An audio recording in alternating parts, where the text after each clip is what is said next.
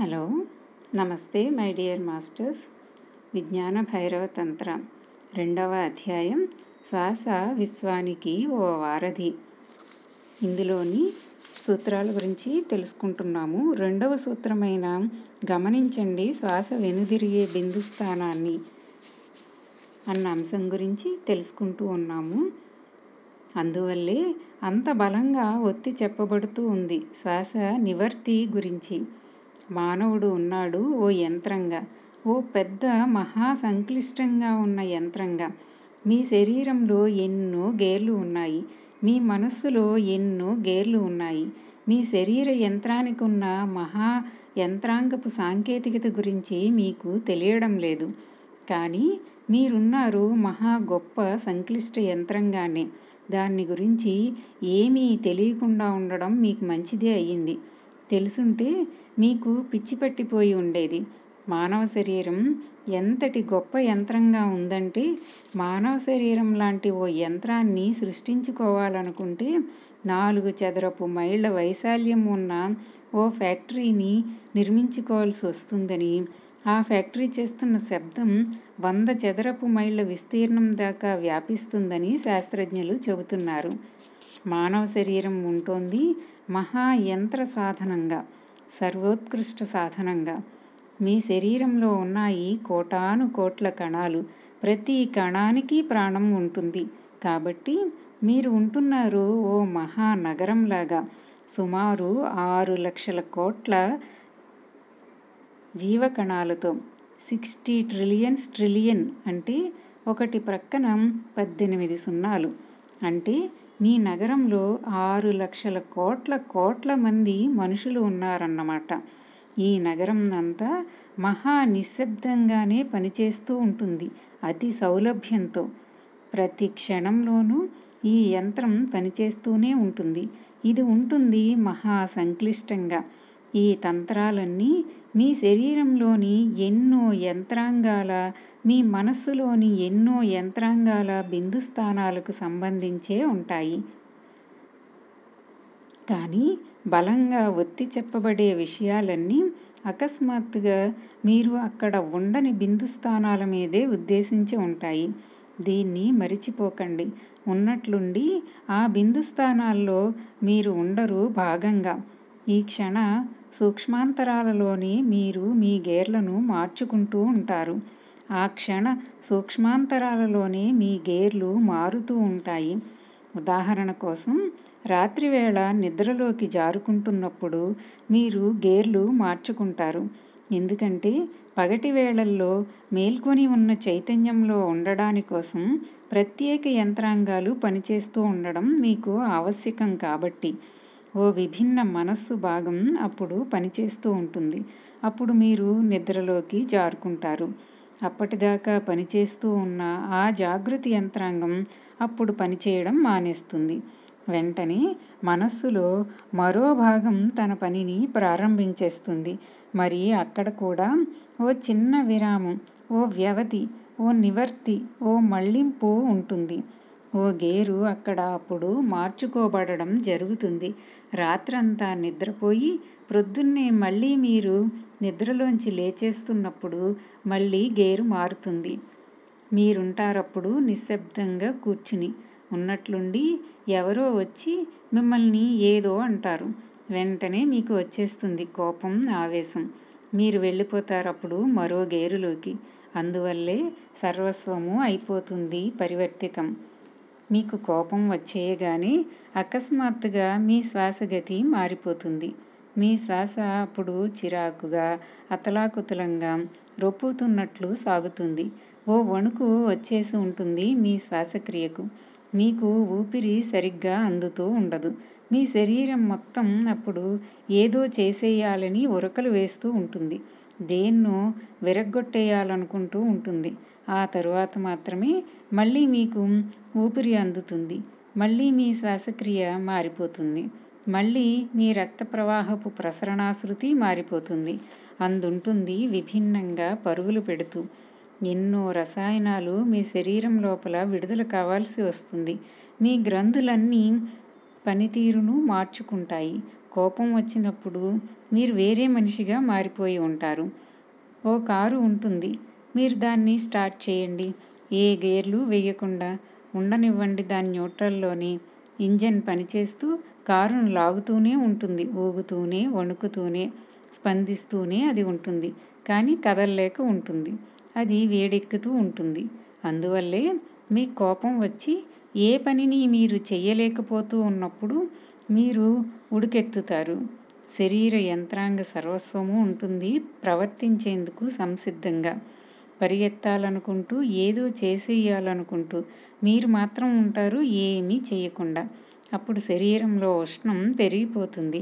మీరు ఓ యంత్రాంగ సర్వస్వమే. కానీ సహజంగానే యంత్రం కంటే ఎక్కువగానే ఉంటారు. కానీ ఆ ఎక్కువ ఏమిటో వెతుక్కోవాల్సి ఉంటుంది. ఓ గేరులోకి మీరు పడ్డారంటే అన్నీ మారిపోతాయి లోపల. గేరు మారిన వెంటనే అక్కడ ఉంటుంది ఓ తిరుగుడు. శివుడు అంటాడు శ్వాస క్రింద నుండి పైకి మళ్ళుతున్నప్పుడు మళ్ళీ పైనుండి క్రిందికి వెనుదిరుగుతున్నప్పుడు ఈ రెండు మళ్ళింపుల్లోనూ ప్రాప్తించుకో. ఉండండి ఈ మళ్ళింపు పట్ల నివృత్తి పట్ల ఎరుకతో. కానీ ఇది ఉంటుంది అతి స్వల్ప నివృత్తిగా. ఎంతో నిశితమైన సూక్ష్మమైన గమనింపు ఉండాలి. మనం ఉంటున్నాం గమనించే సామర్థ్యం లేకుండా. దేన్ని గమనించలేకుండా మనం ఉంటున్నాం. నేను మీతో చెప్పాను అనుకోండి ఈ పువ్వును గమనించండి అని. ఇదో నేను ఇస్తున్న ఈ పువ్వును గమనించండి అని. మీరు దాన్ని గమనించలేరు. ఓ క్షణం దాని వంక మీరు చూస్తారు. వెంటనే మరి ఏదో విషయాన్ని గురించి ఆలోచించడం ప్రారంభించేస్తారు. ఆలోచన ఆ పువ్వు గురించే కావచ్చు కానీ ఆ ఆలోచనే పువ్వు కాదు కదా. పువ్వు గురించి మీరు ఆలోచించవచ్చు. ఎంత అందంగా ఉంది ఇది అని ఆలోచించవచ్చు. అప్పుడు మీరు పువ్వు నుంచి కదిలి వెళ్ళిపోయి ఉంటారు. ఇప్పుడు ఆ పువ్వు మీ గమనికలో ఉండదు. మీరు మరి దేన్నో చూస్తూ ఉంటారు. మీరు చెప్పవచ్చు అది ఎర్రగా ఉందని నీలంగా ఉందని తెల్లగా ఉందని. అప్పుడు కూడా పువ్వు నుంచి మీరు వెళ్ళిపోయే ఉంటారు. గమనింపు అంటే ఏ మాట ఉండకుండా పువ్వునే చూస్తూ ఉండండని. ఏమీ చెప్పకుండా ఉండడమని, మీలో లోపల ఏ కుతకుతలు ఉండకుండా ఉండాలని దాంతోనే ఉండడం. ఓ పువ్వుతోనే మూడు నిమిషాలు మీరు ఉండగలిగితే పూర్తిగా మనస్సులో ఏ చలనమూ ఉండకుండా కలుగుతుంది ప్రాప్తం పరమ ప్రాప్తం కలుగుతుంది మీకు సాక్షాత్కారం సిద్ధి పొందుతారు. కానీ మనం అందరం గమనించేవాళ్ళుగా సాక్షులుగా ఉండలేం. మనకు ఉండదు ఎరుక ధ్యాస మనం ఉండం చురుకుగా. దేని మీద అవధానంతో మనం ఉండలేం. మనకు ఉండదు శ్రద్ధ. మనం ఉంటాం ఎగురుతూ గంతులేస్తూ. అదే మన వారసత్వం. కోతుల నుండి మనకు వచ్చిన వారసత్వం. కోతి మనస్సులోంచే మనం ఎదిగాం. కాబట్టి అందులోని కోతి కదులుతూనే ఉంటుంది. కొమ్మచ్చులు ఆడుతూనే ఉంటుంది. అక్కడ్నించి ఇక్కడికి అక్కడికి గెంతుతూనే ఉంటుంది. కోతి కూర్చోదు కుదురుగా. అందువల్లే బుద్ధుడు ఏమీ చెయ్యకుండా నిశ్చలంగా కూర్చోమని శిష్యులకు ఎప్పుడూ విధిస్తూనే ఉండేవాడు. ఎందుకంటే అప్పుడు కోతి మనస్సుతో ప్రవర్తించకుండా అభ్యంతరం విధింపబడి ఉంటుంది కనుక.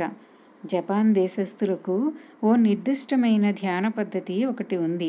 దాన్ని వాళ్ళు జాజన్ అంటారు. జాజన్ అంటే కేవలం స్థిమితంగా కూర్చోవడం అనే అర్థం. కేవలం నిశ్చలంగా ఏ పని చెయ్యకుండా కూర్చోవడం. ఏ కదలిక అనుమతింపబడదు. కూర్చుని విగ్రహంలాగా అయిపోవాలి. చచ్చిపోయినట్లు ఉండాలి. అతి నిశ్చలంగా. కానీ ఏళ్ళ తరబడి విగ్రహాల్లా కూర్చునే ఉండిపోవాల్సిన అవసరం లేదు. మీ శ్వాస ఆవృత్తి నివృత్తిని మీరు గమనించగలిగారంటే చాలు. మీరు ప్రవేశించేస్తారు. మీరు ప్రవేశించేస్తారు మీలోకే లేదా మీ అంతరంలోని అతీతంలోకే. ఎందుకున్నాయి ఈ శ్వాస నివృత్తులు ఇంత ప్రాముఖ్యంగా?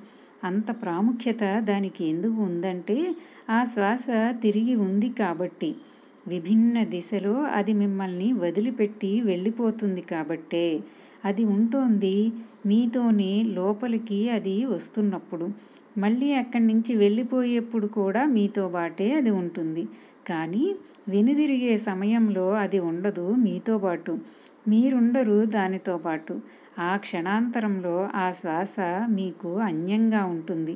మీరు కూడా ఆ శ్వాసకు అన్యంగానే ఉంటారు. ఊపిరి తీసుకోవడమే జీవించడం అయితే అప్పుడు మీరుంటారు మరణించి. ఊపిరి తీసుకోవడమే మీ శరీరం అయితే అప్పుడు మీరుంటారు ఎవరు కానివాడిగా. ఊపిరి తీసుకోవడమే మీ మనస్సు అయితే అప్పుడు మీరుంటారు అమనస్కులుగా.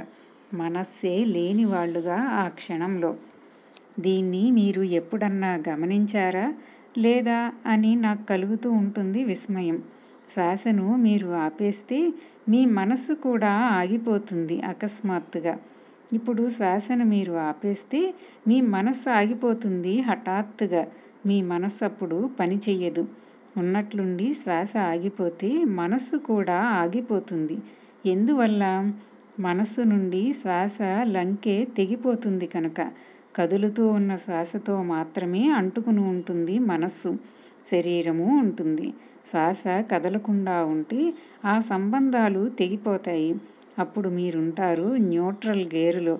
మీ కారు పనిచేస్తూనే ఉంటుంది. దాని శక్తి ఉంటుంది పనిచేస్తున్న దిశలోనే. చేస్తూనే ఉంటుంది కారు పనిచేస్తున్న చప్పుడును. అందుంటుంది ముందుకు వెళ్ళడానికి సంసిద్ధంగానే. కానీ అది ఉండదు గేరులో. కాబట్టి ఆ కారు శరీరం అప్పుడు దాని యంత్రంతో కలిసి ఉండదు. ఆ కారు అప్పుడు ఉంటుంది రెండుగా విభజింపబడి. అది ఉంటుంది ముందుకు పోయేందుకు సంసిద్ధంగా. కానీ దాన్ని కదిలించే యంత్రాంగం దానితో కలవకుండా ఉంటుంది. సరిగ్గా అదే జరుగుతుంది శాస వెనుదిరిగినప్పుడు. మీరు ఉండరప్పుడు దానితో కలిసి. ఆ సమయాంతరంలో అతి సులభంగా మీరు ఎవరన్న విషయాన్ని తెలుసుకోవచ్చు. ఎవరు ఈ జీవుడు? ఉనికితో ఉండడం అంటే ఏమిటి? ఎవడు ఉంటున్నాడు ఈ శరీరం ఉన్న ఇంటిలో? ఎవడు యజమాని? కేవలం నేను ఇంటిని మాత్రమేనా? ఉంటున్నాడా ఓ యజమాని కూడా? ఓ యంత్రం మాత్రమేనా నేను? లేదా ఈ యంత్రంలో మరేదో కూడా ప్రవేశించి ఉంటోందా? ఆ శ్వాస వెనుదిరుతున్న వ్యవధిలో శివుడు అంటాడు ప్రాప్తించుకో ఆయన అంటారు ఆ తిరుగుడు మీద ఎరుకతో ఉండమని. అప్పుడు మీరు ఆత్మ సాక్షాత్కారాన్ని ప్రాప్తించుకున్న జీవులు అవుతారని. ఇక మూడవ సూత్రం. రెండు శ్వాసల విలీన కేంద్రాన్ని గమనించు. మూడవ శ్వాసతంత్రం. లేదా లోపలికి వచ్చే శ్వాస బయటికి వెళ్ళే శ్వాసలు విలీనం అయిపోయినప్పుడు ఆ క్షణంలో శక్తి విహీనము శక్తి భరితము అయిన కేంద్రాన్ని సృజించు. ఇదే మూడవ శ్వాసతంత్రం మనం ఉంటున్నాం కేంద్రంగా కైవారంగా విభజింపబడి. స్థూల శరీరమే కైవారం. శరీరాన్ని గురించి మనకు తెలుసు. కైవారాన్ని గురించి తెలుసు మనకు. పరిధి గురించి మనకు తెలుసు. కానీ కేంద్రం ఎక్కడుందో మనకు తెలియదు. బయటికి వెళుతున్న శ్వాసతో లోపలికి వస్తున్న శ్వాస విలీనం అయిపోయినప్పుడు ఆ రెండు ఒకటే అయిపోయి ఉన్నప్పుడు అది లోపలికి వస్తున్న శ్వాసో బయటికి వెళుతున్న శ్వాసో మీరు చెప్పలేకపోతున్నప్పుడు శ్వాస లోపలికి వస్తోందా? బయటికి వెళ్తోందా అని నిర్ణయించి నిర్వచించుకోలేకపోతూ మీరున్నప్పుడు శ్వాస లోపలికి ప్రవేశించి బయటికి నిష్క్రమణం ప్రారంభమవుతున్నప్పుడు ఓ క్షణాంతరంలో ఉంటుంది విలీనం. అక్కడ శ్వాస లోపలికి వస్తూనూ ఉండదు బయటికి వెళ్ళిపోతూనూ ఉండదు. అప్పుడు ఉంటుంది శ్వాస స్తబ్దంగా అణిగిపోయి. బయటికి వెళ్ళిపోతూ ఉన్నప్పుడు శ్వాస ఉంటుంది గతిజ శక్తితో. లోపలికి వస్తున్నప్పుడు శ్వాస ఉంటుంది గతిజ శక్తితో. లోపలికి రాకుండా బయటికి పోకుండా శ్వాస ఉన్నప్పుడు నిశ్శబ్దంగా అది ఉన్నప్పుడు కదలకుండా అది ఉన్నప్పుడు మీరుంటారు కేంద్రానికి సమీపంలో. ఎక్కడ లోపలికి వస్తున్న బయటికి వెళ్తున్న శ్వాసలు విలీనం అయిపోతాయో అదే మీ కేంద్రం. దీన్ని ఈ విధంగా దర్శించండి. శ్వాస లోపలికి వచ్చినప్పుడు ఎక్కడికి వెళ్తుంది అది అది వెళ్తుంది మీ కేంద్రంలోకి. మీ కేంద్రాన్ని అది స్పర్శిస్తుంది. అది బయటికి వెళ్ళిపోతున్నప్పుడు ఎక్కడి నుంచి వెళ్ళిపోతుంది అది మీ కేంద్రం నుంచే అది కదిలి వెళ్ళిపోతుంది. అందువల్లే తావో గురువులు జన్మార్మికులు అంటారు మీ కేంద్రం శిరస్సు కాదని మీ బొడ్డే మీ కేంద్రం అని. శ్వాస మీ నాభిలోకే వెళ్తుంది. అక్కడి నుంచే బయటికి వెళ్ళిపోతుంది. శ్వాస వెళ్తుంది మీ కేంద్రంలోకి. ఇదివరకే నేను చెప్పినట్లు ఇదే మీకు మీ శరీరానికి వారధిగా ఉంటుంది. మీకు శరీరాన్ని గురించి తెలుసు. కానీ మీకు తెలీదు మీ కేంద్రం ఎక్కడుందో. శ్వాస నిరంతరంగా మీ కేంద్రంలోకి అక్కడి నుంచి బయటికి వెళ్తూనే ఉంటుంది. కానీ మనం తీసుకోవడం లేదు తగినంత శ్వాస. అందువల్ల మామూలుగా అది మీ కేంద్రం దాకా నిజంగా వెళ్ళదు. ప్రస్తుతం కనీసం అది మీ కేంద్రంలోకి వెళ్ళడం లేదు. అందువల్లే అందరికీ అస్థిమిత స్థితి అనుభూతి కలుగుతూ ఉంటుంది. మనం ఉండడం లేదు మన కేంద్రంలో. ఈ నవ్య ప్రపంచంలో ఆలోచనలను చెయ్యగల సామర్థ్యం ఉన్న మనుషులందరూ తమ కేంద్రాన్ని పోగొట్టుకుని ఉన్నామన్న అనుభూతితోనే ఉంటున్నారు. నిద్రపోతూ ఉన్న ఓ పసివాణ్ణి చూడండి గమనించి చూడండి వాడి శ్వాసను. శ్వాస ఆ పిల్లవాడి లోపలికి పోతూ ఉంటుంది. ఆ పిల్లవాడి పొట్ట పైకి వస్తూ ఉంటుంది ఉబ్బుతూ. రొమ్ము మీద ఏ కదలిక ఉండదు. అందువల్లే చిన్నపిల్లలకు రొమ్ములు ఉండవు. పొట్టలు మాత్రమే ఉంటాయి. మహా చలనం ఉంటున్న పొట్టలు. శ్వాస లోపలికి వస్తూ ఉంటే పొట్ట పైకి వెళ్తూ ఉంటుంది. శ్వాస బయటికి వెళ్ళిపోతూ ఉంటే పొట్ట లోపలికి వెళ్ళిపోతూ ఉంటుంది. పిల్లలకు పొట్టలే కదులుతూ ఉంటాయి. చిన్నపిల్లలు ఉంటారు తమ కేంద్రంలోని. ఎవరి కేంద్రంలో వాళ్ళు ఉంటారు తమ కేంద్రాల్లోని. అందువల్లే వాళ్ళు ఉంటారు. ఎంతో సంతోషంగా బ్రహ్మానంద తన్మయత్వంతో నిండి శక్తిని నింపుకుని ఎప్పుడూ అలసిపోకుండా పొంగి పొర్లుతూ ఎప్పుడూ వర్తమాన క్షణంలోనే ఉంటూ ఏ గతము ఉండకుండా ఏ భవిష్యత్తు ఉండకుండా. ఓ శిశువు కోపంగా కూడా ఉంటాడు. కోపం వచ్చిందంటే వాడుంటాడు పూర్తిగా కోపంగా. వాడే కోపం అయిపోయి ఉంటాడు. అప్పుడు ఆ కోపం కూడా అందంగానే ఉంటుంది. ఓ మనిషికి పూర్తిగా కోపం వచ్చేసి ఉన్నప్పుడు ఆ కోపానికి కూడా ఓ స్వంతమైన అందం ఉంటుంది. ఎందుకంటే పూర్తిగా ఏది ఉన్నా అది అందంగానే ఉంటుంది ఎప్పుడూ. మీరుండలేరు కోపంగా అందంగా. మీరు తయారైపోతారు వికారంగా. ఎందుకంటే సంపూర్ణత లేనివన్నీ వికారంగానే ఉంటాయి కాబట్టి. కోపానికి మాత్రమే ఇది వర్తిస్తుందని కాదు. ప్రేమిస్తున్నప్పుడు కూడా మీరు ఉంటారు వికారంగానే. ఎందుకంటే అందులో కూడా సంపూర్ణంగా మీరు ఉండరు కాబట్టి. మీరుంటారు పాక్షికంగా ఖండింపబడి. మీరుండరు సంపూర్ణంగా. ఎవరినైనా ప్రేమిస్తూ ఉన్నప్పుడు ఒకసారి మీ మొహాన్ని చూసుకోండి. ఎవరినైనా ప్రేమిస్తూ ఉన్నప్పుడు ఓ అద్దం ముందు నిలబడి మీ మొహాన్ని చూసుకోండి. అది ఉంటుంది వికారంగా పాశవికంగా. ప్రేమలో కూడా మీ మొహం వికారంగా తయారైపోతుంది. ఎందువల్ల? ఆ ప్రేమించడం కూడా ఓ సంఘర్షణే కాబట్టి. దేన్నో మీరు దాచిపెట్టేసుకుంటున్నారు. మీరుంటున్నారు పిసినారుల్లాగా. ప్రేమలో కూడా మీరుండడం లేదు సంపూర్ణంగా.